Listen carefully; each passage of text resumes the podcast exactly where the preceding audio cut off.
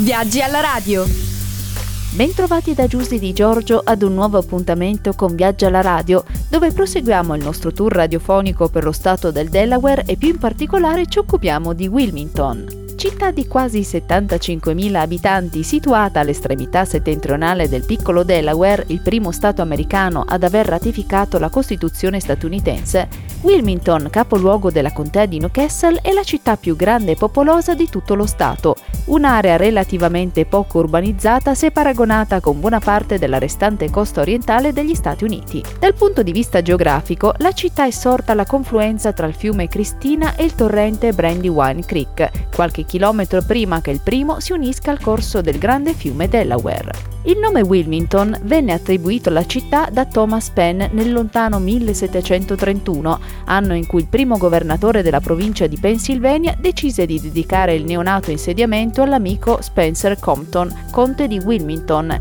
ex primo ministro di Re Giorgio II d'Inghilterra. La qualifica effettiva di città fu riconosciuta al centro solo nel 1739, anche se ormai da molti decenni l'area recava segni di colonizzazione specialmente da parte di emigrati svedesi che nel 1638 avevano fondato la colonia di Nuova Svezia. Successivamente questa regione a cavallo tra Pennsylvania e Delaware fu amministrata dagli olandesi e poi, come detto, dagli inglesi estromessi una volta per tutte dagli accadimenti della guerra di indipendenza. Wilmington è una città dal carattere vivace, una metropoli se paragonata alle altre città di uno stato ancora largamente rurale come il Delaware, uno stato nel quale è ancora possibile respirare l'antico sapore di queste terre scandite dal sinuoso profilo delle colline e dalle sontuose residenze della Brandywine Valley. Pur essendo spesso trascurata dai viaggiatori, Wilmington vanta infatti un fervido ambiente culturale nel quale si confrontano quotidianamente afroamericani, ebrei e caraibici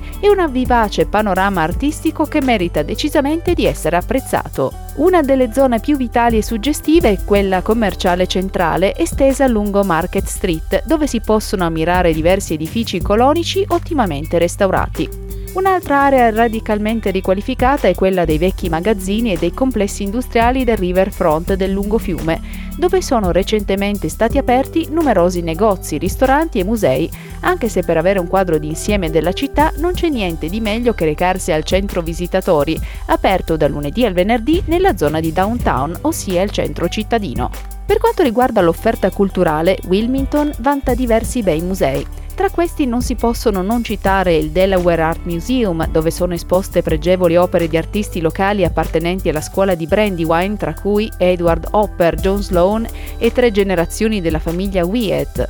Il Delaware Center for the Contemporary Arts, ospitato all'interno di un imponente edificio in stile Art Deco che sta ampliando gli orizzonti artistici del quartiere del Riverfront, una delle zone più camaleontiche di Wilmington oppure il Delaware History Museum, che dimostra come la storia del cosiddetto First State non sia esaurita in seguito all'evento che gli ha procurato il nome.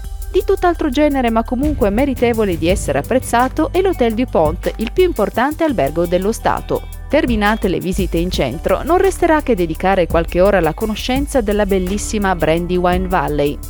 Dopo aver fatto fortuna, la famiglia di origine francese DuPont trasformò la Brandywine Valley in una versione americana della Valle della Loira e ancora oggi questa zona rimane un territorio esclusivo di ricchezza e ostentazione. Situato in Kenneth Square, fuori dai Longwood Gardens in Pennsylvania, il Brandywine Valley Tourist Information Center fornisce informazioni molto utili sui castelli e sui giardini situati nei dintorni, tra i quali meritano di essere ricordati i Winter Tour, i Longwood Gardens e Nemours. Situato nei pressi di Kenneth Pike, il Winter Tour costituisce un vero e proprio monumento alla megalomania americana. Questa vasta tenuta ospita al suo interno la residenza di campagna comprendente 175 camere di Harris Francis DuPont e un vistoso museo dedicato alle arti decorative.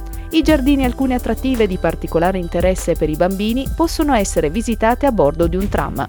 Ed eccoci giunti al termine del nostro viaggio radiofonico di oggi. La prossima tappa nello stato del Delaware si terrà domani sempre alla solita ora.